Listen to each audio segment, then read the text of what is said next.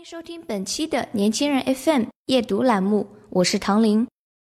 今天要跟你们分享的文章，我是一个等待别人给幸福的人。作者段小芳。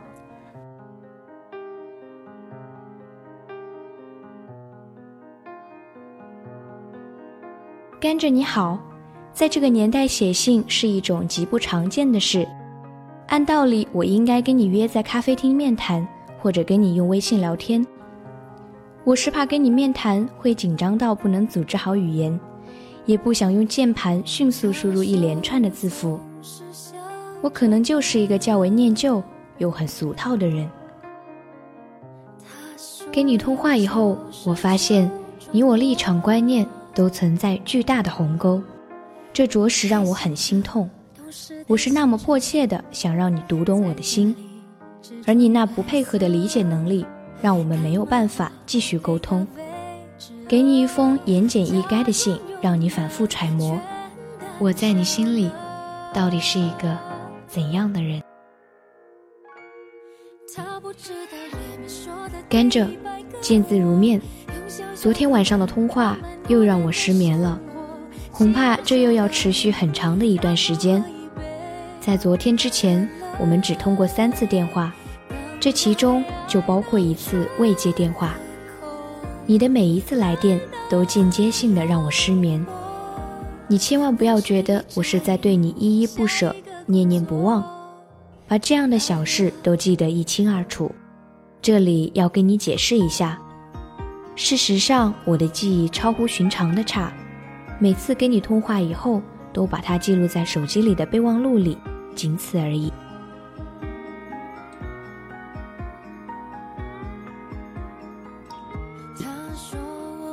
我的爱情观是：爱是隐忍，爱是克制。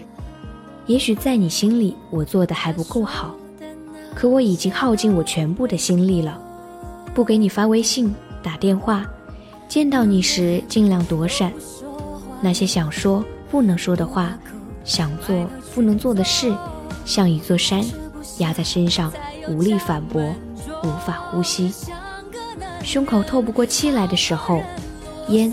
是良药，是我的止痛药，于是我才开始续烟。你总是告诉我，抽烟不好，伤身体。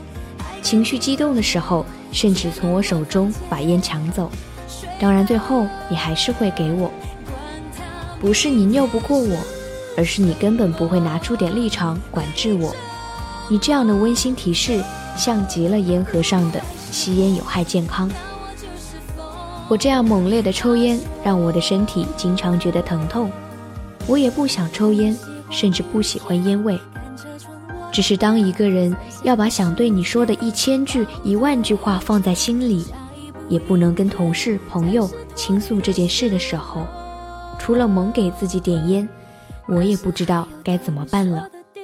而你从来站在我的立场上，也不会想我何必要这样。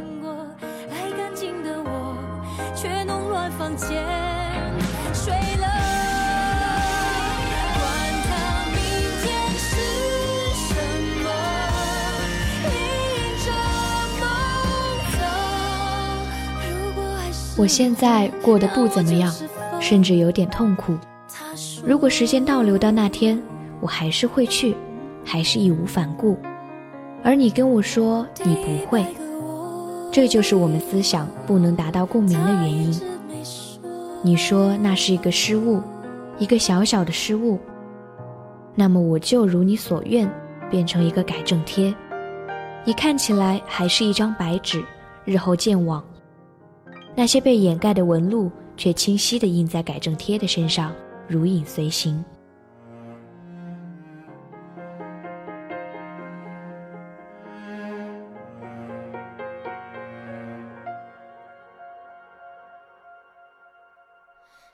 我是一个不喜欢算回报率的人。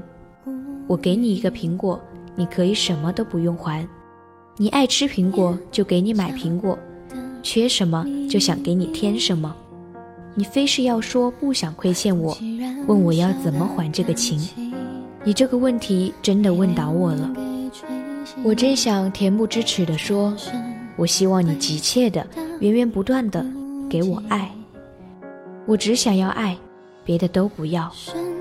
而你恰好那么不爱我，我只好跟你说，我什么都不想要。坚强的游戏。我觉得我昨夜问你的问题，对我都很重要，而你的回答居然是我能预想到的那种不满意的回答了。但我仍然幻想，日后你会给我的问题一个完美回答。到那时，请一定要第一时间通知我。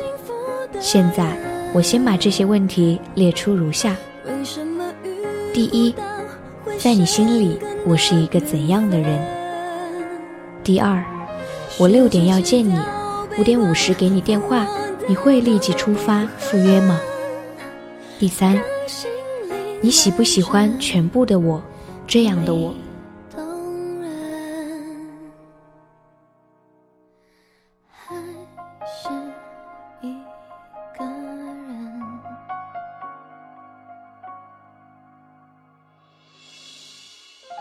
啰啰嗦嗦写了一大堆。只顾着缓解我的不良心情，而耽误了你的宝贵时间，实在抱歉。叹服祝好。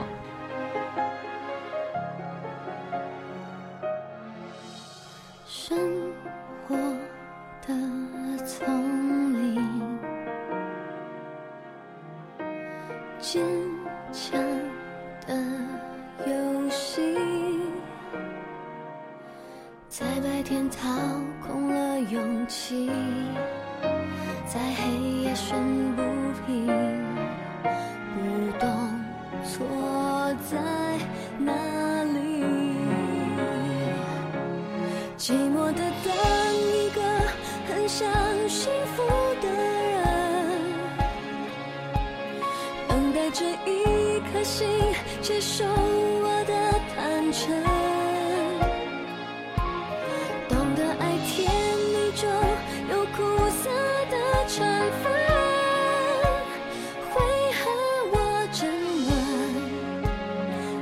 却不磨损，没有不信任。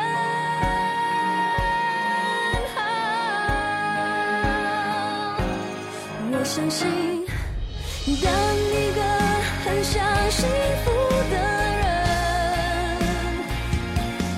也必须是。